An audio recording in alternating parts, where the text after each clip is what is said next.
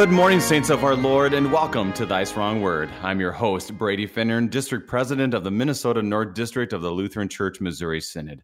Thank you for tuning us in this morning on Worldwide KFUO. Christ for you, anytime, anywhere. A blessed Pentecost season to all of you this Wednesday, July the 27th, as the light of Jesus shines on us and continues to shine on us in Genesis chapter 42 now is a time where we've kind of seen two realities happening. You have Jacob and his brothers on one end. You have Joseph. We've been following Joseph. Now, this world that had been separated, these two worlds separated, are now going to start clashing. And I tell you what, I've had so much fun reading to this point, studying to this point, and I'm really excited for the next few chapters because now you have that very earthy, real life situation of in our own families where you have some tensions, you have some history you have back and forth. How would we treat other people? Was Joseph being fair? Were his brothers being uh, ridiculous? Are they actually repentant? Is there forgiveness? How does this all fit together? Which is why we need to always put on our Christ goggles. So put those on, open up your Bibles, for the gifts are ready, ready for you. Thank you to our friends at Lutheran Heritage Foundation for your support of Thy Strong Word. Visit lhfmissions.org for more information. lhfmissions.org. Helping us to be strengthened by God's Word this morning, we welcome back Pastor Derek Waffle of Christ Lutheran Church in Pascagoula, Mississippi. Pastor Waffle, happy Pentecost, eh, and Pentecost, excuse me, and welcome back to Thy Strong Word. Good morning. Thank you. Very happy to be back with you. Yeah, it's been well. I remember we studied Hebrews together. Was the last time we were together? It was a. Uh, I remember that was Hebrews seven, which is a great text in Hebrews. Maybe you don't remember it, but I remember it, and and uh, it's been a long time. So tell me what's going on for you and and your family and the saints at Christ yeah, Lutheran. It was about a year ago that we talked the last time. Um, That's true. since then, uh, congratulations on your uh, election or uh, um, blessings, I should say, rather, on your your service yeah. as uh, district president up there in Minnesota. Uh, since since we talked, I've also taken on the role of circuit visitor in our own hey, circuit. Uh, thank you. And um, we also have a new baby. So uh, right. I think she was still on the way the last time we, mm-hmm. we talked last yep. year. She is now uh, going on 11 months old. So uh, Good for you. There, fam. In terms of our family, there is uh, always that family circus going on: two boys mm. and a baby girl. So there's Good a, you. Uh, you. you. learn a lot of theology, and looking at uh, uh, Jacob and his kids, I think you learn a lot of theology by having small children. That's true. Amen. I can I can sympathize with Jacob a little bit, perhaps. Absolutely. So tell us about what's going on in Christ. Uh, well, we just had our VBS last week. Uh, we have a family or intergenerational VBS program that uh, we have in the evening. So uh, we, we just got through with that and sort of taking a deep breath on the other side. Uh, uh, you, you know how VBS often goes. You put a lot into it, and now we're sort of recovering this week. Well, and that's exactly right, and uh, and that's a good reminder to for our list for you, our listeners, to pray for our churches as they've gone through VBS, because um, well, if the Word of God is there, which I, am assuming it is uh, at VBSs, and it can be very exhausting, but the Lord bears fruit by His Word. This is very clear throughout Scripture, which is why we do what we do here on Thy Strong Word, why we are here to help and support the churches, and and and that's why we're here together to to help and serve each other. So pray for the saints at Christ Lutheran and the people who uh, were involved in that, that God's word may bear fruit. So, Pastor, we're here to be in God's word. So, yeah. So, Genesis chapter 42. Can you begin our time in prayer? I would love to.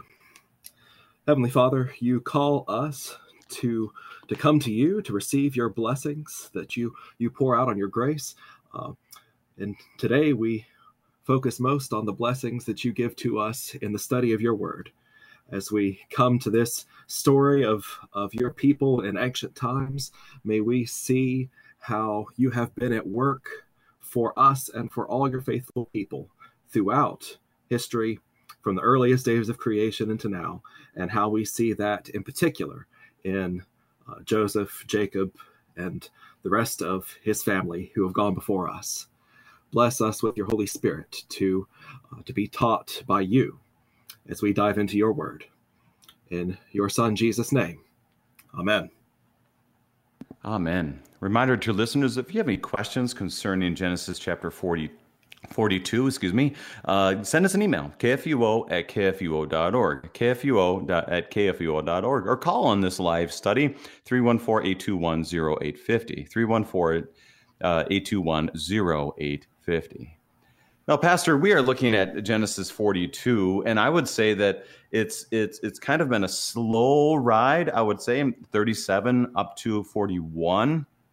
It's it's kind of a slow. Uh, how would you describe it? Uh, it, it two steps forward, uh, four steps backwards for Joseph. But here, yeah. it it really it, it, slows down, but the tension grows and grows and grows. Anticipation grows and grows and grows. So, lead us up to this point and some main themes that will help us start off on the right foot today. Right. So, like you say, Joseph has had a very winding road uh, up until now. um, we we learn from the previous chapter the uh, uh, the time frame here is now twenty years after he has been uh, betrayed and sold into slavery by his brothers.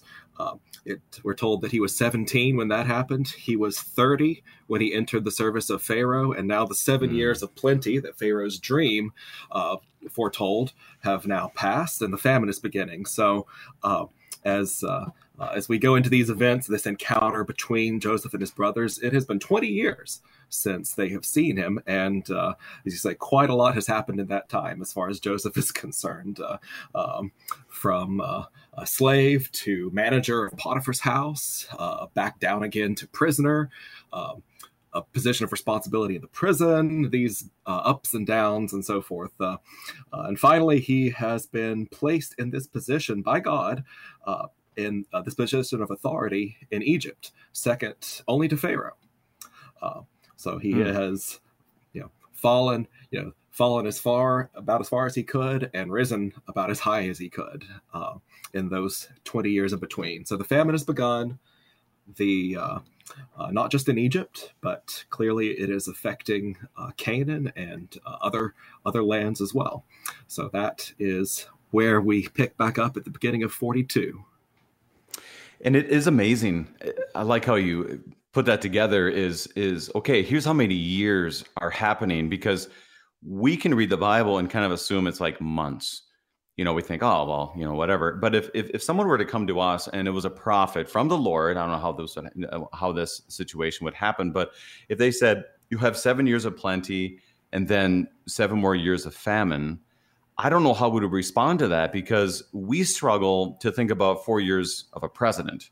You know what I mean? Like, oh my gosh, things were just so bad those four years. And it's hard for us to imagine 14 years, let alone all that Joseph has gone through to this point, which only happens in a few chapters. And so it gives you, you really broke that down to give us a perspective of how long this time range has been. And when we look at 20 years of our lives, we're able to look back and say, okay, God provided there, there, and there. And so Joseph is really in that. And we are in that seat as well, which is a great perspective as they come to this point where the, the, the storehouses are full, they're opened up, and people, it says, from all the earth were coming to Egypt to receive help, which is uh, pretty amazing for me to think about. Any, any thoughts on that? I mean, these storehouses must have been huge and very full in order for them to help and serve all the earth at that time. Any thoughts? Just that it's a, a, a side of God's provision and uh, uh yeah. uh, preserving His people. You know, when we're taught to pray, "Give us this day our daily bread," uh, in this case, he used Joseph and uh, uh, these years of plenty in Egypt to to give this daily bread, this provision to uh, many people. Uh, that's what, not to skip too far ahead, but that's what Joseph himself Please. will say in a couple of chapters that uh, uh, this was to preserve the lives of many people, that God placed him in this position. And, and God used someone like Pharaoh's house, not necessarily, not a believer in the Lord Yahweh by any stretch, um, but used through them. And that's what we got to remember today. Not only, Lord, you know, help me provide my daily bread, but provide it for my neighbor. And how he uses it is not always the way we would expect him to do that, but he does. And, and that's, that's a right. great reminder as well. Yeah. Anything else before we begin, Pastor? Uh, no, let's jump on into the chapter. All right, let's do it. We are reading, we are studying Genesis chapter 42. We'll be reading from the English Standard Version, and we hear the word of God. When Jacob learned that there was grain for sale in Egypt, he said to his son, Why do you look at one another? And he said, Behold, I have heard that there is grain for sale in Egypt. Go down and buy grain for us there, that we may live and not die. So ten of Joseph's brothers went down to buy grain in Egypt. But Jacob did not send Benjamin, Joseph's brother, with his brothers, for he feared that harm might happen to him. Thus the sons of Israel came to buy among the others who came, for the famine was in the land of Canaan. So, kind of just some background uh, information to set us off. Uh, your first thoughts? I I, I, always appreciate uh, when I see the humor in the Bible, and I, I, I always laugh a little bit at Jacob's uh, the way Jacob speaks to his sons here. Why are you sitting around looking at each other? You know, we've heard there's grain in Egypt. Why are you wasting time here? Get off your patootie and go do something about it.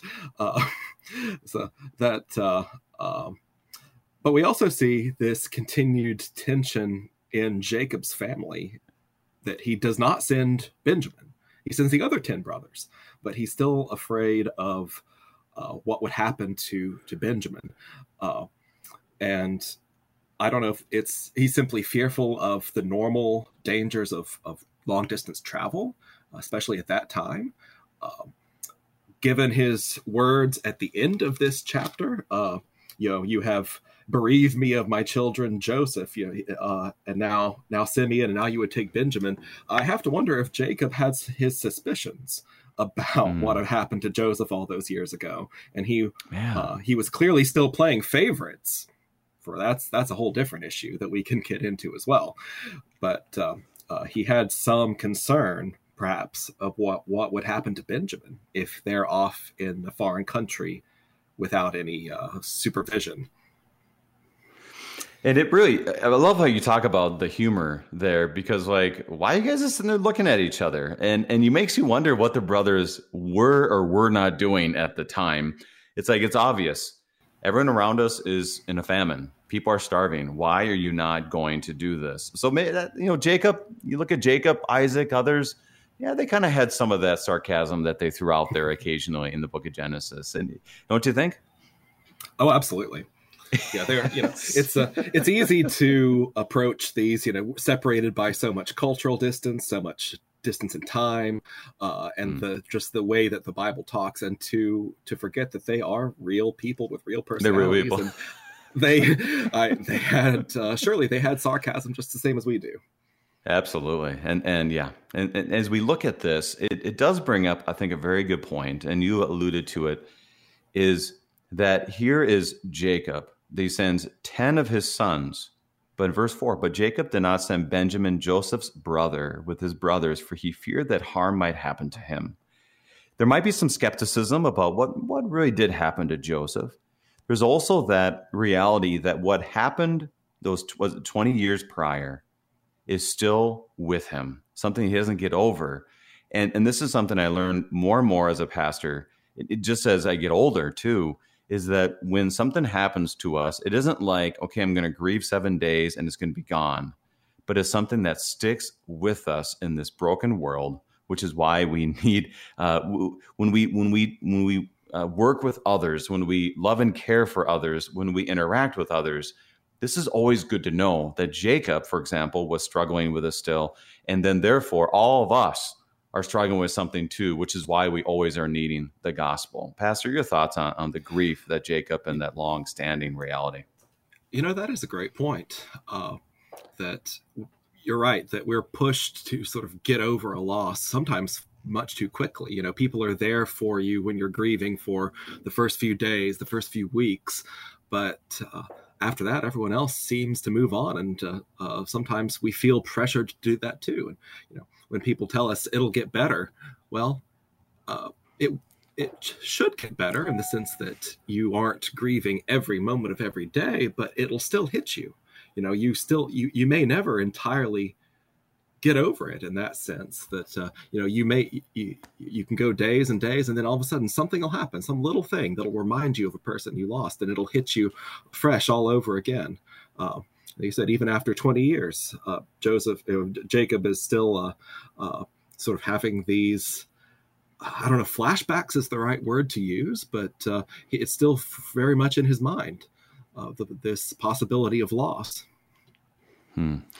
And that's where it's just a good reminder for you, our listeners, that uh, that you this is why we have the church. This is why god calls under shepherds and they call for example like a deaconess or, or, other people that work in the church that they are there to bring the word of god to you to be listening ears and to care for your souls. And clearly Jacob is no different than us, as Pastor said before. Not only would it bring sarcasm, but also we feel the weight of sin and brokenness in this world.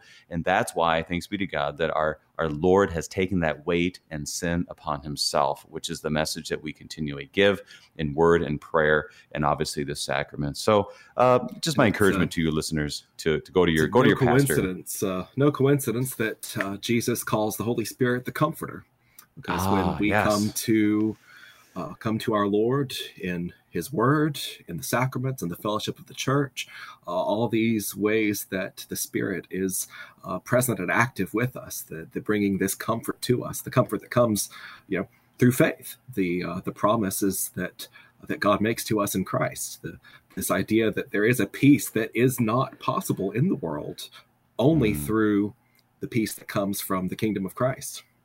Oh, amen to that. So, just an encouragement go and receive the gifts and be part of your beloved congregations. We continue on, verse 6. Now, Joseph was governor over the land. He was the one who sold to all the people of the land. And Joseph's brothers came and bowed themselves before him with their faces to the ground. You know, I'm going to stop there, Pastor. This sounds awfully familiar that bunch of brothers came and bowed themselves before another brother. I think this was maybe mentioned before. Any thoughts? yeah, that uh, uh, I think this did come up in a couple of chapters before this, as Joseph himself uh, recognizes here. Uh, uh, you know, this these these dreams that he had. In fact, it's the dreams that uh, caused them to really resent him in the first place. these the the stalks of corn bowing down to him, and the the stars mm-hmm. and the sun and the moon uh, uh, bowing down before his star. Um, that you know, it's a good reminder to us that all that this is happening here is very much in accordance with God's foreknowledge and plan. This is not an accident. This is mm. fulfilling these dreams, these prophecies that Joseph had years and years ago. In fact, you could say the brothers are inadvertently through their sinful actions against Joseph, are fulfilling God's prophecy because they're the ones who sent him down to Egypt to be put in this position in the first place. Right. Yeah. And, and this is where the interpretive key to all of this for us to remember it goes to Genesis 50, where it says, What you intended for evil, God used for good.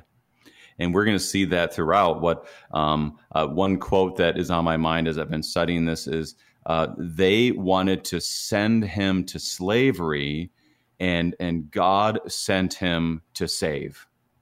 And I thought that was that was very good. They sent him away. God sent him, you know, to save. And and and, and what what you intended for for evil, God used for good, reminding us that God is always at work in the brokenness, in the midst of the storms. He's at work in all of these things, bringing His peace and doing His will, which is always gracious, as we throughout the Bible. Pastor, uh, verse six, I wanted to stop there just because I was like, hmm, that sounds very familiar. But anything else you want to highlight in these first six verses or keep going? Um, no, let's keep going. All right, verse seven.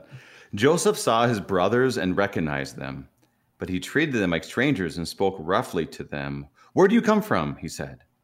They said, From the land of Canaan to buy food. And Joseph recognized his brothers, but they did not recognize him. And Joseph remembered the dreams that he had dreamed of them. And he said to them, You are spies. You have come to see the nakedness of the land. They said to him, No, my lord, your servant. Have we have your servants have come to buy food. We are all sons of one man. We are honest men. Your servants have never been spies. And he said to them, No, it is the nakedness of the land that you have come to see. And they said, We, your servants, are twelve brothers, the sons of one man in the land of Canaan. And behold, the youngest is this day with the father, and no one is more. No, and there is no one is no more. No one is no more, excuse me. But Joseph said to them, It is as I've said to you, you are spies. By this you should be tested, by the life of Pharaoh. You shall not go from this place unless your youngest brother comes here. Send one of you and let him bring your brother while you remain confined, and your words may be tested whether there is truth in you. Or else, by the life of Pharaoh, surely you are spies. And he put them all together in custody for three days. Pastor, I'm going to say this, and I want to hear your thoughts. There's a little bit in me that wants to say serves them right. so uh, maybe that's not quite right, but it, it, it how, how do you not have that feeling when you read the story? What are the thoughts you have? I, I think that is our natural response to this story. They're getting a little bit of comeuppance, uh, but it is you know that, that that's really the big question for me about this whole chapter. Like, what is Joseph intending to do here? What is he trying to accomplish with this? Is is he getting revenge on them? Is he just making them suffer a bit for how they afflicted them? You know, twist the knife a little bit now that the tables are turned. Uh, well, I I doubt that because of the overall context of Joseph and his story. You know, as you mentioned yourself, the the key to this whole uh, text is that that those later words that God meant it for good. Uh, but he, I I have to wonder if Joseph, also being a uh, uh, a sinner just like us, did get a little bit too much enjoyment out of the whole mm-hmm. process. Mm-hmm. But uh, mm-hmm. but I think his accusation of them, calling them spies, that was a word that uh, I was curious about, and I was looking back at the Hebrew root for it. It's related to ideas of of treachery or slander that Joseph is accusing them of having some sort of dishonest or malicious secret intent about their visit. And, you know, that reminded me that was what his previous experience with them had been. They had a dishonest, malicious, secret intent when they wanted to kill him, when they sold him into slavery, when they covered it up and they lied to their father. So, part of this, I think, is evaluating where they are at and who they are. You know, have these guys changed in the 20 intervening years? Uh, one of these things they say might not be entirely truthful. Verse 13, he says, We are 12 brothers. You know, not we were 12 brothers. Uh, I wonder mm. if hmm. Joseph, not knowing anything about what's happening happened back in Canaan in the intervening 20 years, I wonder if he's making sure they haven't done something to Benjamin too. You know, with Joseph gone, Benjamin, as we see, was then the favorite, and this playing favorites that Jacob does all too obviously has already led to problems. I wonder if he is is uh, evaluating their character towards Benjamin and making sure that Benjamin himself is safe. And that you know that's a very good insight because we can just see it as he's mad he wants them to go down, but there's definitely some concern for him, and it, you know it does say that he uh, that he he recognized them. He did treat them roughly, but there there's some compassion there where he's he's really trying to find out what's happened to my brother. If they did this to me, was it just the next guy in in line? Were they going to do the same thing to him? What's going to happen? And the whole thing is so messy because for for me if somebody treats me even remotely like what happened to Joseph, I mean, I've never been thrown into a cistern and sold to somebody else. Um, but if somebody treats me a certain way, my natural reaction is arm's length, keep them away from me. I don't want anything to do with them anymore. I mean, that's my natural reaction. And thanks be to God that there are times that I repent of that. And here we totally understand it. And it's very earthy, very real, because we all have those moments within our, our families where there's there's this an, a separation. Now, how do we live together once again? And so we get a, a, a hyped up version of that, or that kind of our our stories on steroids right here um, with Joseph and his brothers. Other thoughts up to seventeen?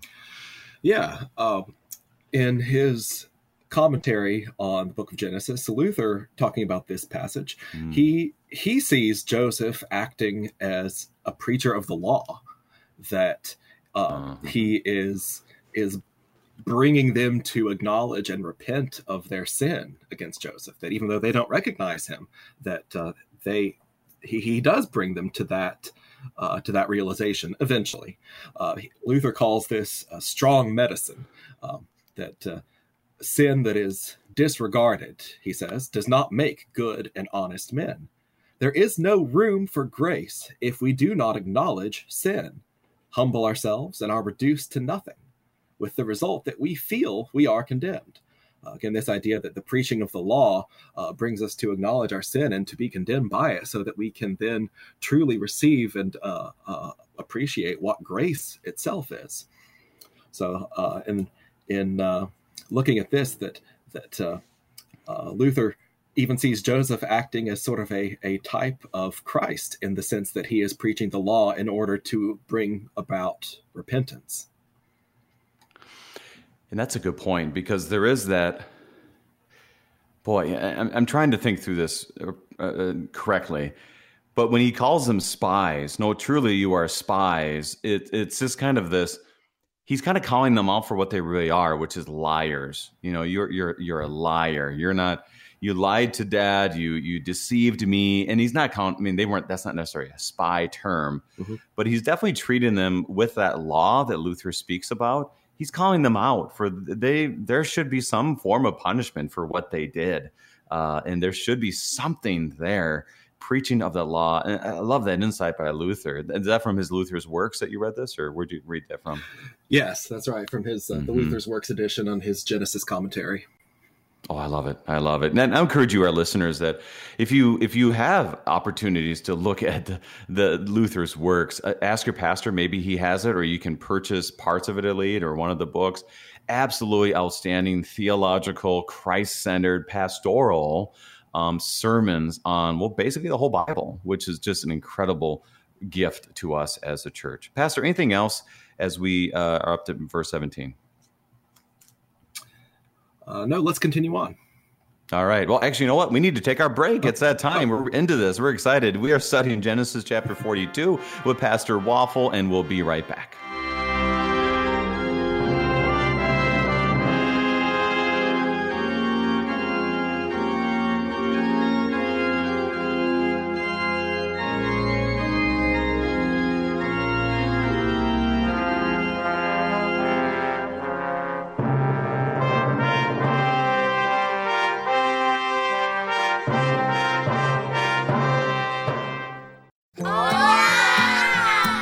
These are the voices of young Lutherans in Mexico City, children who are excited to learn more about their Savior, Jesus.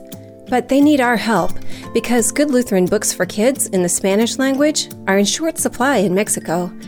To learn how you can help tell Spanish speaking kids everywhere about Jesus in a language they can understand, go to the Lutheran Heritage Foundation website at lhfmissions.org forward slash Juan 316.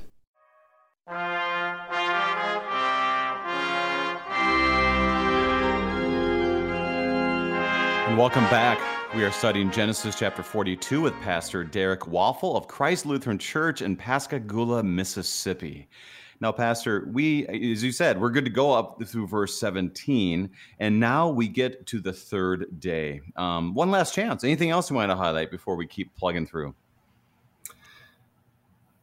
Well, anytime you hear three days in scripture you know what that should make mm. you think of. Uh, i don't know if i don't know if we should really see that much of a, uh, uh, foreshadowing of christ here except that uh, uh, you know that that you know, as we heard from luther in his commentary that there is a preaching of the law happening here. And then you know the uh, after the the the law does its worst three days in the crucifixion. Now th- or th- three days after the crucifixion the resurrection um, not that we really see that going forward in the narrative too much, but uh, I, my my hermeneutical glasses, whenever I see three days in the Bible, I always wonder, hmm, is there a connection there? Uh,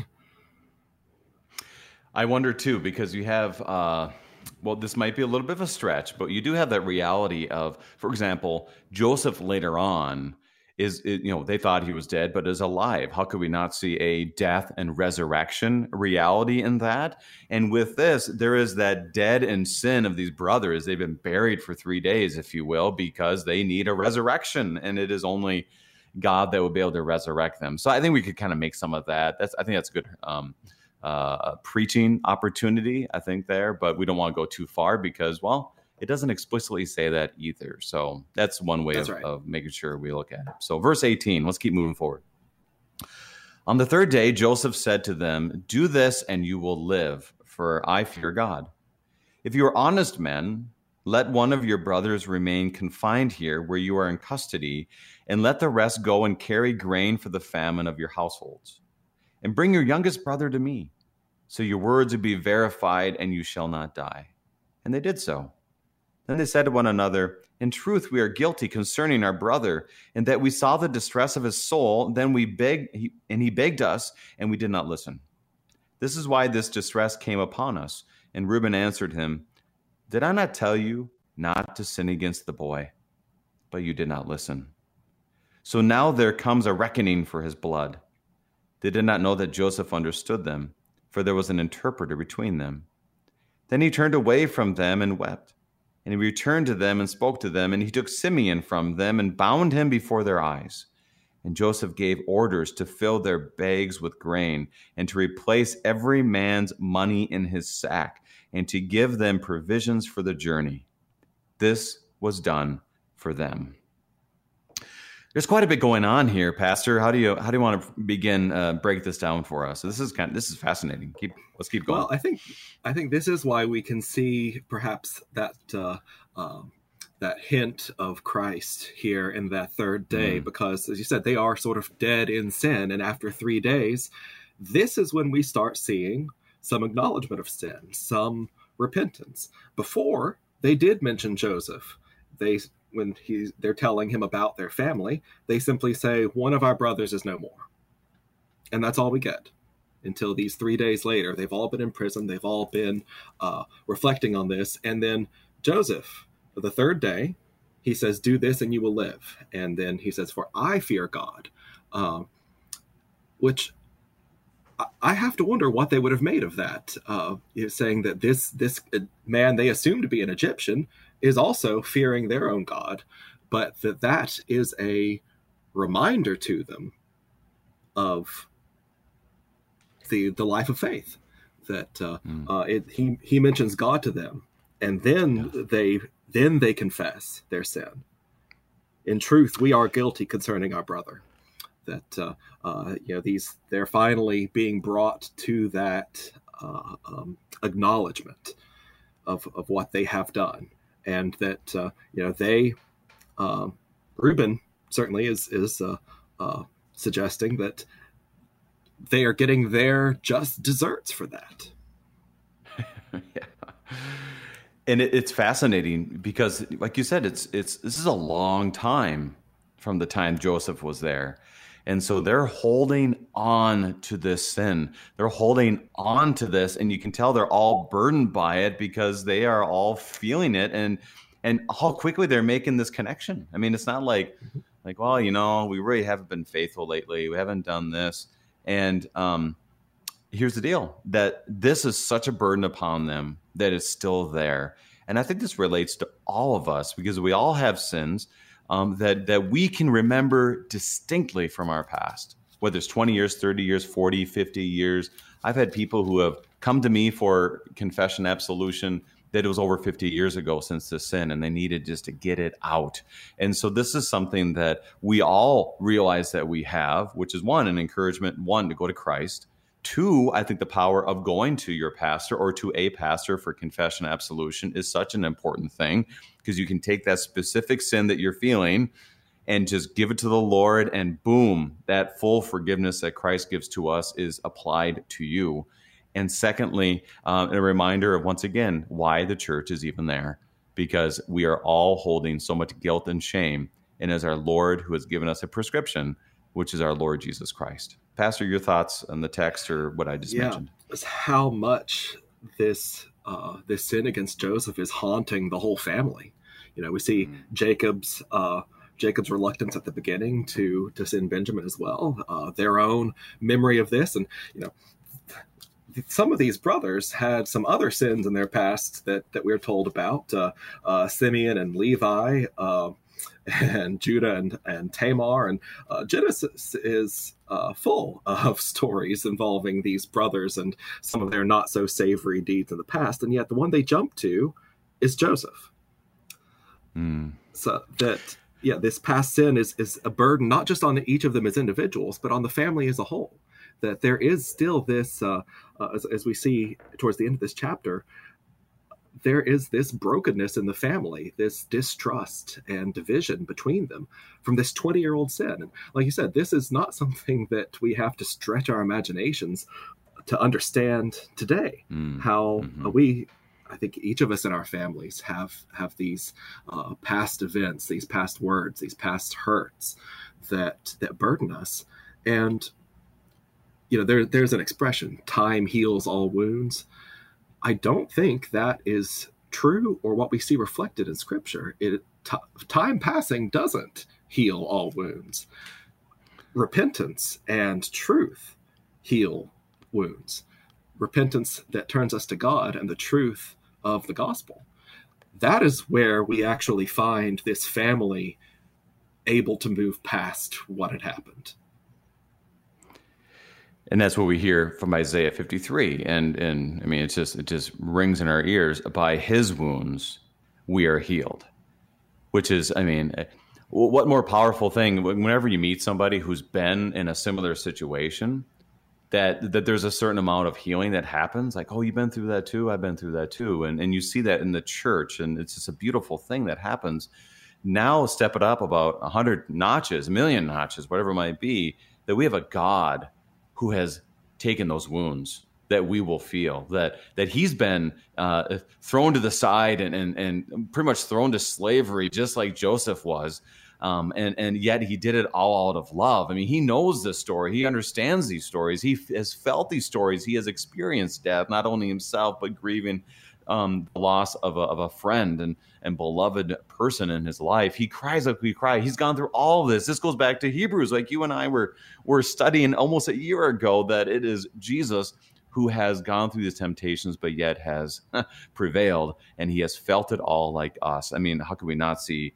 Jesus all over in this story as well. So, Pastor, he's going to send him away.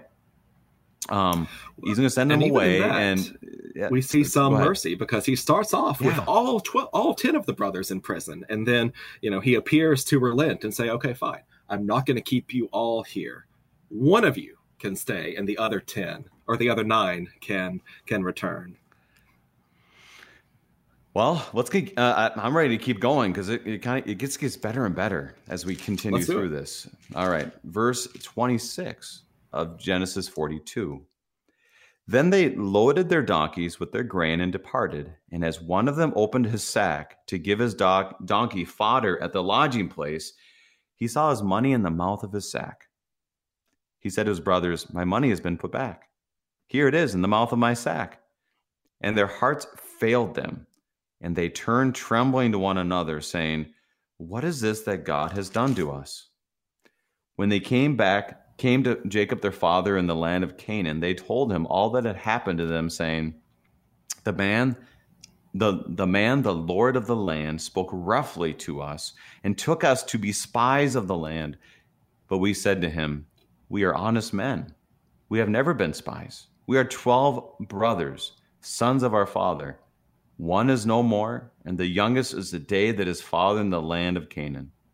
Then the man, the Lord of the land, said to us, By this I shall know that you are honest men. Leave one of your brothers with me, and take grain for the famine of your households, and go your way. Bring your youngest brother to me. Then I shall know that you are not spies, but honest men. And I'll deliver your brother to me, and you shall trade in the land. Now, I want to get to an obvious word there that they said about themselves that we could probably call baloney on, but they they loaded up their donkeys, they had some grain, and then they find out that there's money still in their sack. What's the problem with that? It's like, oh, this guy must have been gracious to us, gave us our money back, but it seems like there's something more here. What are your thoughts? Yeah, uh, well, they they describe themselves as honest men, but uh, uh, you know, how far did they get? Was it so far they couldn't turn around? Uh, sounds like this is uh, it just says at the lodging place. You know, it it seems to be another aspect of this testing of their character. uh, besides the whole experience of putting them in prison for three days and questioning them and accusing them, uh, there's this extra layer that all right, fine. If you're uh, let's see if you're going to be honest with money. Uh, love of money is mm. the hmm. root of many kinds of evil, Paul says. Uh, I'll put their money back in their sack and see what they do with that. The um, you know it reminds me of um, what First Peter says about you know testing the genuineness of your faith, um, mm. that or James that the the what the product of testing a person's faith. Uh, they they are very much being tested, uh, and their their reaction is not all that clear to me. They say to mm-hmm. each other, "What is this that God has done to us?" Clearly, they think this is something supernatural, I suppose. Because why on earth would the Egyptians put our money back in our sack? That makes no sense. It must be something God has done. Why would He do that? Uh, now, you could say that it is God doing it through Joseph, and that uh, uh, his his work is being done in this process. But they clearly do not understand at this point what on earth is going on here. Well, it's interesting because you see what Luther speaks about with this is that uh, when their hearts failed them, what has God done to us? He kind of speaks about it that it, it points out that that all their confidence, wisdom, and courage had failed them they were terrified, not only that they saw the money in their sack, but they were confronted with the sin they committed. Yet it doesn't appear that they're fully repentant over it to the point where they actually want to do anything about it. It's like, well, that's terrible. And even though they've been burdened for 20 years over these past sins, or at least Reuben is, and the rest of them are definitely feeling it, here they have another sin that they don't seem to like okay now i've learned i need to deal with this. I need to repent of this. We need to make this right. And they are seem to be happy with grieving um, knowing that they've done something wrong. Um, so they they definitely have not uh, repented the way we wish the mm-hmm. way we wish. That's a great Any, point that uh, mm-hmm. what all goes into biblical repentance it's uh, yeah not just this acknowledgement of of wrongdoing but it goes beyond that. You know, I, I think of the example of Zacchaeus that when he mm-hmm. repents and he's speaking to Jesus, that he uh, he not only acknowledges his sin, but he takes steps to make it right. And you know, Reuben here, uh, and and Reuben is talking to his brothers. Did I not tell you to not to sin against the boy? But you didn't listen. You know, he's accusing them. I'm the one who wanted to save him. And yes, we do learn that in the previous chapters, Reuben did have this intention to to come and rescue Joseph later. But we also have to remember that when he was unable to do that, he takes part in the lie to Jacob. He takes part in the cover up, uh, uh, you know, with the, the coat uh, covered with blood and so forth. 20 years he has kept up this lie to their father. So he, he may you may consider him less guilty because he had that intention and he he seems to think that as well you know telling his brothers i told you so mm-hmm. but he is mm-hmm. not without guilt in this uh, and he he has spent these 20 years keeping up that lie and also not following through with the repentance and and uh, you know telling the truth to his father uh, so yeah this they, they're sorry for what they've done they're feeling the punishment for what they've done but it's that whole uh, whole issue are you sorry because you got caught and you're being punished? Or is this truly the repentance that leads to faith and reconciliation? And then we have to be careful too not to become you know well that's not enough repentance for me. You know how quickly we can read this and then and then we have to look at our own lives and say oh my gosh i have i have some repenting to do as well.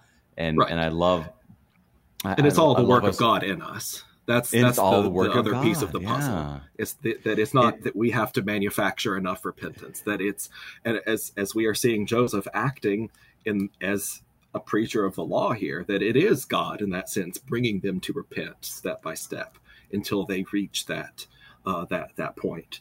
Um, you're right. That, that that's yeah. When and we think that it's not us repenting enough sincerely enough uh, what, whatever you would would say that no, it is it is God's working on us that brings us to that point.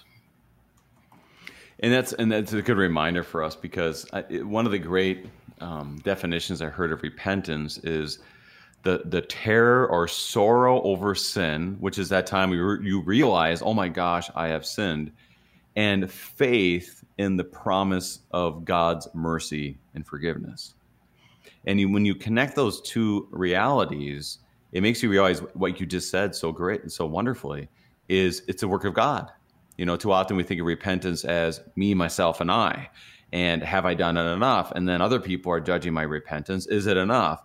But when you're able to see it as the sorrow, recognition of that sin, and the assurance that we have a, a, faithful God, we have faith in this God who is merciful and forgiving, that brings it all together in a way that, well, it makes us lean on Him as opposed to ourselves, which is exactly where we always need to be, which I think is exactly where Joseph is in this, and exactly where his brothers and Jacob are, are going to be. I mean, everyone's going to be there but it, the, the journey is quite, uh, as you said at the beginning, not a smooth road. Other thoughts up to this point?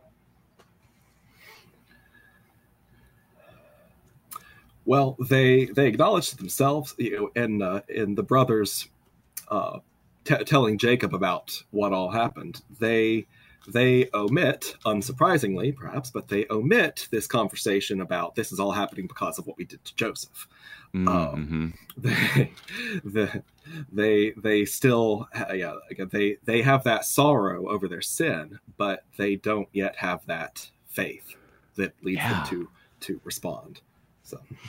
Well, Lord, have mercy on us all. May we have the faith uh, that our Lord graciously gives um, as we continue w- living our lives. Pastor, we have about nine minutes left in our time. Let's let's continue to the end and, yes. and get our final points. Verse thirty-five. As they emptied their sacks, behold, every man's bundle of money was in the sack.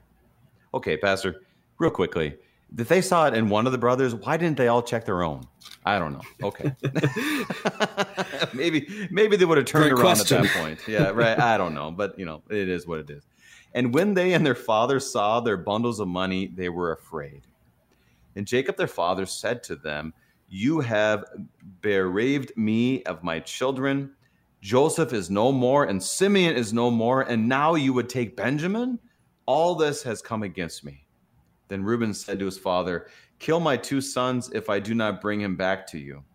Put him in my hands, and I will bring him back to you. But he said, My son shall not go down with you, for his brother is dead, and he is the only one left. If harm should happen to him on the journey that you are to make, that would bring down my gray hairs with sorrow to Sheol. Okay, so let me just say this first. I want to hear your thoughts. Is okay, they all have money and they all have, well, clearly sinned. There's just a, a grief beyond gr- grief that is happening. And then Jacob says this My son shall not go down with you, for he is the only one left. I don't know family dynamics that well, but that's not good if there's 10 brothers sitting there and he says that this one's the only one left. Mm-hmm. That probably not good for the yeah. for the family reunion. So, pastor, yeah, what else do you have for us? This whole uh, the whole story of Jacob and his family, uh, there is this poison of favoritism uh, that that he loves Rachel more than the others, and that leads to quite a bit of heartache and trouble. He pays he plays favorites towards Joseph. That's a large part of what caused the brothers to hate him and and take that evil action against him. He's still playing favorites with Benjamin over the others. I mean, he's willing to let Simeon uh, rot in an Egyptian jail rather than risk Benjamin going with them. And when Reuben makes this offer, kill my sons if I don't bring back Benjamin. Now, Jacob doesn't accept that offer, but the fact that Reuben makes it in the first place, what does he think about his dad? Uh, you know, it's it's a reminder how the how God uses sinful, evil people by His grace to accomplish good things that uh, you know the A- Abraham, Isaac, and Jacob are these you know these great patriarchs, these great pillars of Old Testament faith, and yet we see in each one of them, uh, Abraham and Isaac and Jacob, all of Jacob's sons, these are not perfect people, hmm. and yet those are the people that God uses. What does that what does that say to us now? Is we're able to see these these patriarchs and matriarchs and their failures, but yet God used them. What does that mean for us? And to make sure we're doing it faithfully, not not not to go too far with that, but how does that relate to us? Right. Well, thanks be to God that He uh, He forgives us our evil and u- uses it uh, uh, to make good come out of it. But of course, that doesn't excuse the uh, the the the sin and the problems that come from all this. Uh, but He he doesn't uh, uh, makes me think of what Luther says in uh, the uh, Heidelberg theses that God does not uh, find the kind of people that he wants and then use them. He creates, he makes us into the kind of people that he wants us to be in order to mm. to, to then use us. That he is he's not he, he doesn't demand perfection he gives us that by grace through Christ, that our perfection lies not in ourselves, but in the righteousness that is given to us by grace through faith.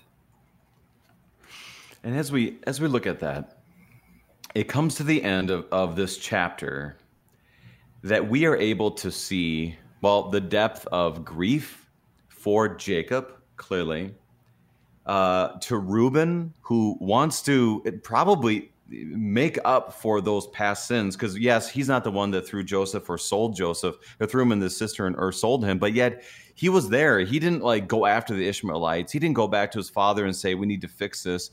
He's the one who held on to that lie for 20 years. He's grieving. You have uh, the brothers are grieving. They're afraid. Jacob is grieving. Everybody is a darn mess. But that's why we don't stop at chapter 42 we keep going throughout genesis and we do see God being faithful to these men, and he continues to be faithful through the generations. Clearly, not a smooth road, but yet God is faithful to his people throughout all of this, which to me is just a good reminder for us in the church today that indeed the Lord will provide. Pastor, give us some thoughts on on how we read this and how it relates to the church today and the comfort and the and the hope that we still have. Well, our conviction as as Lutherans is that all of Scripture is pointing us to Christ first and foremost. So, you know, the question I was asking when I was reading this chapter is where do we see Christ in here? Um, as we mentioned earlier, we see Joseph acting as a uh, as a preacher of the law, you know, bringing his brothers to repent of their sin that ultimately leads to faith, to the gospel, to forgiveness. Uh, we also see God acting faithfully according to his promise, preserving the family line of Abraham that will lead to the nation of Israel and then will lead to Jesus, the Messiah, the you know Israel reduced to one that all these promises that God made back to the very beginning are being kept as this family is being preserved. Uh, and this story of bringing them down into Egypt is a big part of that, bringing them down into this. It's almost a sort of an incubator, bringing the family of Jacob down to where they grow over the uh, roughly four centuries. They grow into this great nation that is then brought out in the Exodus into the promised land. So we see, uh, you know, a, a a moment in time of God's great overarching millennia long plan. And of course, Jacob and Joseph and the other sons, they don't understand any of that, but they do have their role in it. And this, uh, looking back, that we can see that you know their their story is given to us to uh, to strengthen our faith in uh, in our own Savior. That as He has kept this promise over so many years, He will certainly keep the promises that He has made to us in Christ. One one comment that I've heard when it comes to Genesis is that God works through means, even uncomfortable ones. And I thought that was that was that was really well put because you see that throughout the scriptures that not only is there a dab of grace everywhere you go, not only does God carry his people through some horrible things, but God is continually working through some uncomfortable times in order to well to save his people and we obviously see that specifically with the cross, right? I mean, this is the most uncomfortable thing we can think of that God worked through in order to save his people. But we see that throughout Genesis. And so, Pastor, thank you for pointing us in that direction. So we have about a minute left in our time.